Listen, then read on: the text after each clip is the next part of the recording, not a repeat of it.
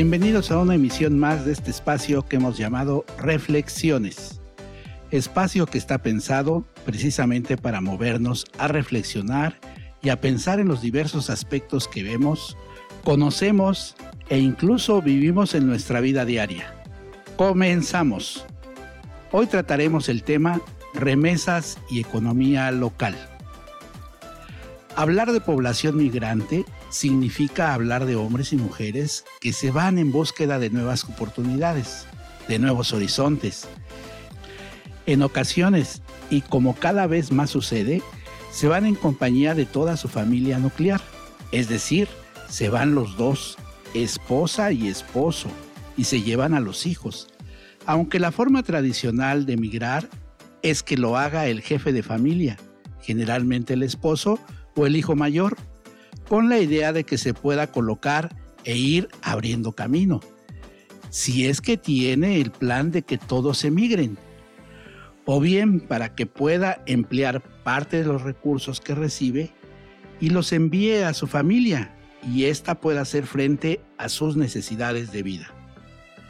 Casi siempre se considera que los recursos que comúnmente conocemos como remesas constituye una fuente muy grande de recursos y que las familias que los reciben muy bien pudieran no solo sufragar sus gastos, sino generar un ahorro y con el tiempo construir un capital para una inversión que pudiera preparar el retorno del familiar que está fuera y que cuando regrese se tenga una alternativa de ingreso y sustento que se constituyó con base en su trabajo en el extranjero.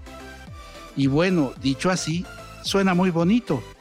Y esto en parte es lo que puede deslumbrar a las personas que terminan por considerar como una salida el irse al exterior. Lo cierto es que esto no es tan sencillo, sobre todo si consideramos que al migrante que llega no se le ofrecen las mismas condiciones y garantías laborales que a un trabajador local, aun cuando su llegada al país del norte lo haya hecho con una visa de trabajador temporal pues es muy difícil que quien lo contrata pueda cumplir con lo que está establecido en el propio contrato. Esta situación de vulnerabilidad se agudiza más cuando el migrante se pasó de mojado, es decir, pasó como indocumentado.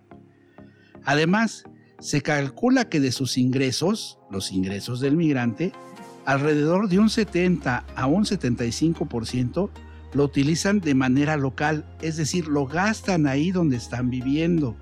Lo gastan en alimentos, en hospedaje, en servicios, en transporte y por supuesto al pago de impuestos, porque aunque no lo crean, tienen que pagar, aunque por todo ello no tengan prácticamente ningún derecho. Así está. De lo que envía hay que descontar los gastos que esto genera y que cobran las grandes empresas financieras y bancarias que reciben también parte de estos recursos. Entonces, cuando hacemos la cuenta de cuánto realmente es lo que puede llegar a una familia receptora, pues podemos encontrar que esto no es tanto como lo que imaginamos. Además, se tiene que cubrir en muchas de las ocasiones el préstamo que realizó para poder pagar los honorarios del coyote que lo llevó de su pueblo a la conquista del sueño americano. Se sabe que en las familias receptoras los recursos de las remesas constituyen no solo un complemento a sus ingresos familiares, sino que en muchos de los casos representa el principal ingreso. Si tomamos el monto mensual que en promedio reciben las familias receptoras, de acuerdo a lo expresado en un estudio que realizó Alejandro Canales, y que equivale más o menos a 216 dólares al mes, estamos frente a un monto de 4.536 pesos mensuales, considerando el valor del dólar a 21 pesos. Entonces podemos ver que esto no es tan alto tan grande el volumen que se recibe. Claro, esto se refiere a un promedio, pues habrá familias receptoras que reciban más, pero también habrá otras familias que reciban menos. Por lo tanto, se puede llegar a una primera conclusión. de que las remesas tienen un impacto similar a lo que vendría siendo el trabajo remunerado en cualquier otro país. El problema se presenta cuando no hay empleo o el monto de los salarios está por debajo de lo que podría recibirse en otro lugar, o que no hay condiciones de seguridad. Ahí sí, pues ni modo, no hay empleo. No se puede negar que las remesas alivian la situación económica de muchas familias y que les permiten obtener los recursos para la subsistencia diaria.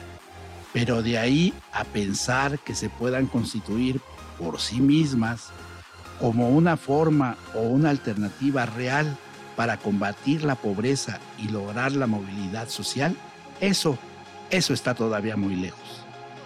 Hasta aquí la dejamos con el comentario de hoy y esperemos contar con su atención a otra emisión de Reflexiones.